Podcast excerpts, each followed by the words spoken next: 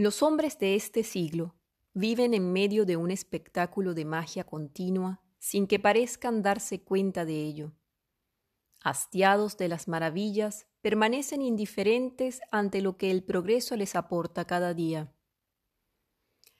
Francis Bennett se había despertado aquella mañana de muy mal humor.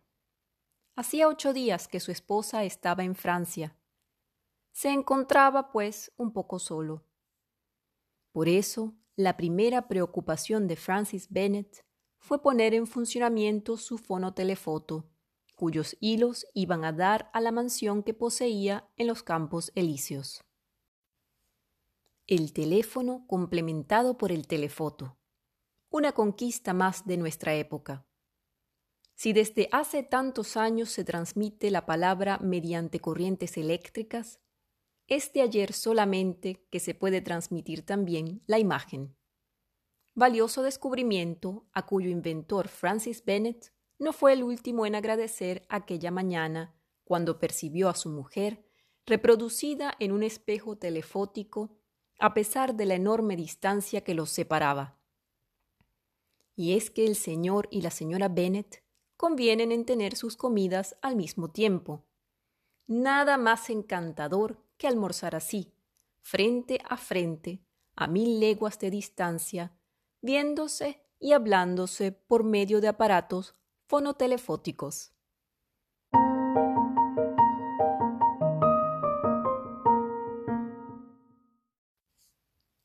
Este texto, aunque pareciera que hablara de móviles inteligentes y que bien pudo haber sido escrito la semana pasada, fue publicado en 1889 pocas décadas después de la invención del teléfono, y pertenece al cuento en el siglo XXIX La jornada de un periodista norteamericano en el 2889. Su autor es considerado uno de los padres de la ciencia ficción, un visionario que predijo o inspiró la invención del submarino, las máquinas voladoras y los viajes espaciales. Estamos hablando de Julio Verne, el francés que salió poco de su país, pero que en su imaginación y en sus libros realizó viajes realmente extraordinarios.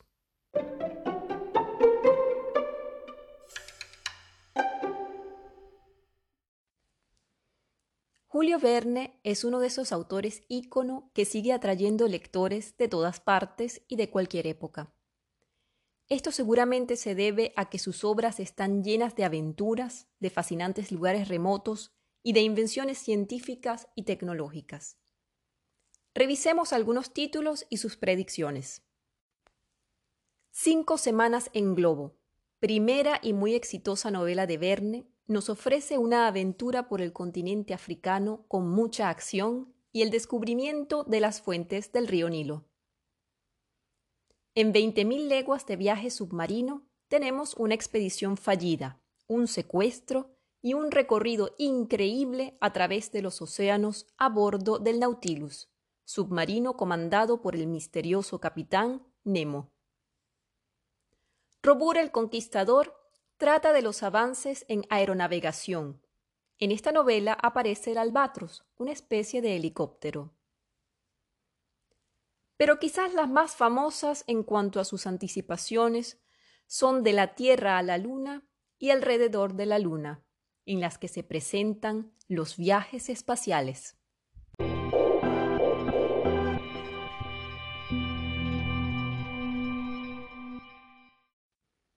Recordemos que todas estas novelas se escribieron mucho tiempo antes de que las máquinas, los viajes y los descubrimientos planteados por Verne en su obra se llevaran a cabo. A pesar de que sus textos se consideran de gran inventiva y que han influido en la ciencia ficción y en movimientos de vanguardia, es necesario destacar que Verne leía obsesivamente revistas geográficas y científicas, y que él mismo decía que los datos que él escribía habían sido revisados al detalle y con exactitud. Igualmente afirmaba, yo simplemente he hecho ficción de aquello que posteriormente se convertiría en un hecho. Y mi objetivo no era profetizar, sino difundir el conocimiento de la geografía entre la juventud. Si bien Verne fue un entusiasta de los avances científicos y tecnológicos, al final de su vida su visión se volvió más pesimista. Así queda reflejado en sus últimas publicaciones, que son más sombrías, más críticas o incluso más alejadas de la realidad. Este cambio de perspectiva en el escritor se dio cuando percibió cómo las potencias usaban los frutos del progreso para sus propios fines egoístas.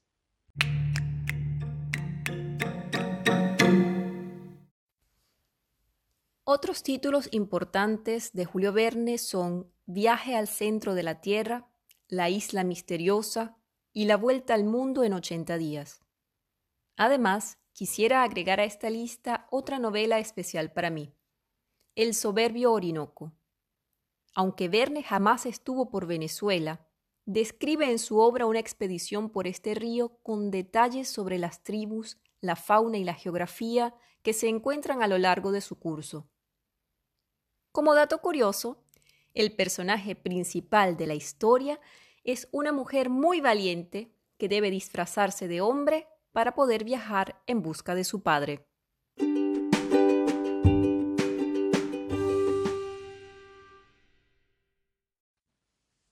Verne murió en 1905 en Amiens. En la tranquilidad de esta pequeña ciudad pasó muchos años escribiendo la mayor parte de sus viajes extraordinarios. Esta es una de las maravillas de Verne. Desde la quietud de su estudio viajó por todo el planeta y hasta fuera de él, con la palabra como medio de transporte, impulsado por el motor de la imaginación, llevando además consigo a millones de lectores de distintas nacionalidades y épocas. Para cerrar, voy a leer a continuación un extracto de Viaje alrededor de la Luna. Pero antes los invito a buscar las coincidencias que hay entre los dos libros que componen Viaje a la Luna y las misiones espaciales Apolo. A ustedes, buena lectura.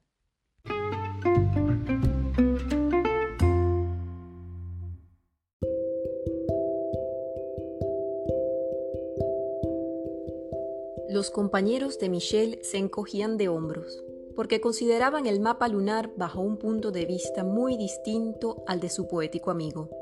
Y sin embargo, éste no dejaba de tener razón, como puede juzgarse. En el hemisferio de la izquierda se extiende el mar de las nubes, en que tantas veces va a ahogarse la razón humana. No lejos de allí aparece el mar de las lluvias, alimentado por todas las agitaciones de la existencia. Más allá se abre el mar de las tempestades, en el que el hombre lucha sin cesar contra sus pasiones, las más veces victoriosas.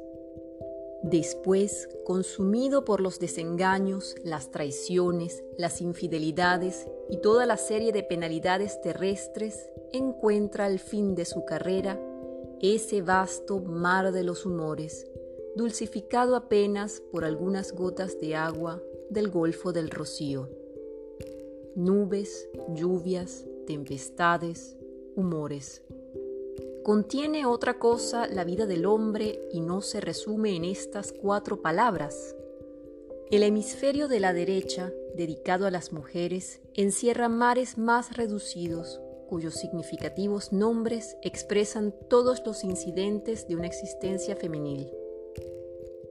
El mar de la serenidad es donde se mira la joven, y el lago de los sueños el que le refleja un porvenir sonriente.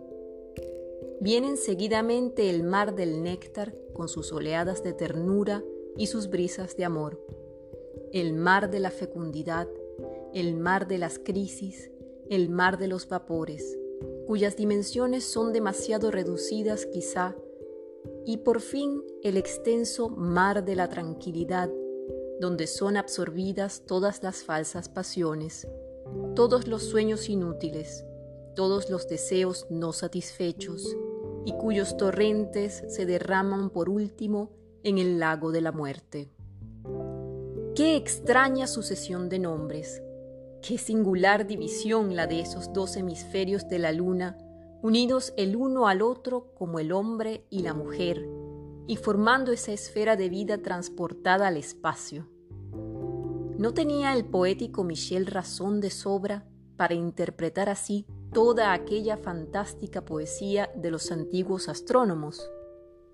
Pero en tanto que su imaginación corría de este modo los mares, sus graves compañeros consideraban las cosas más geográficamente, aprendían de memoria aquel nuevo mundo y medían sus ángulos y sus diámetros.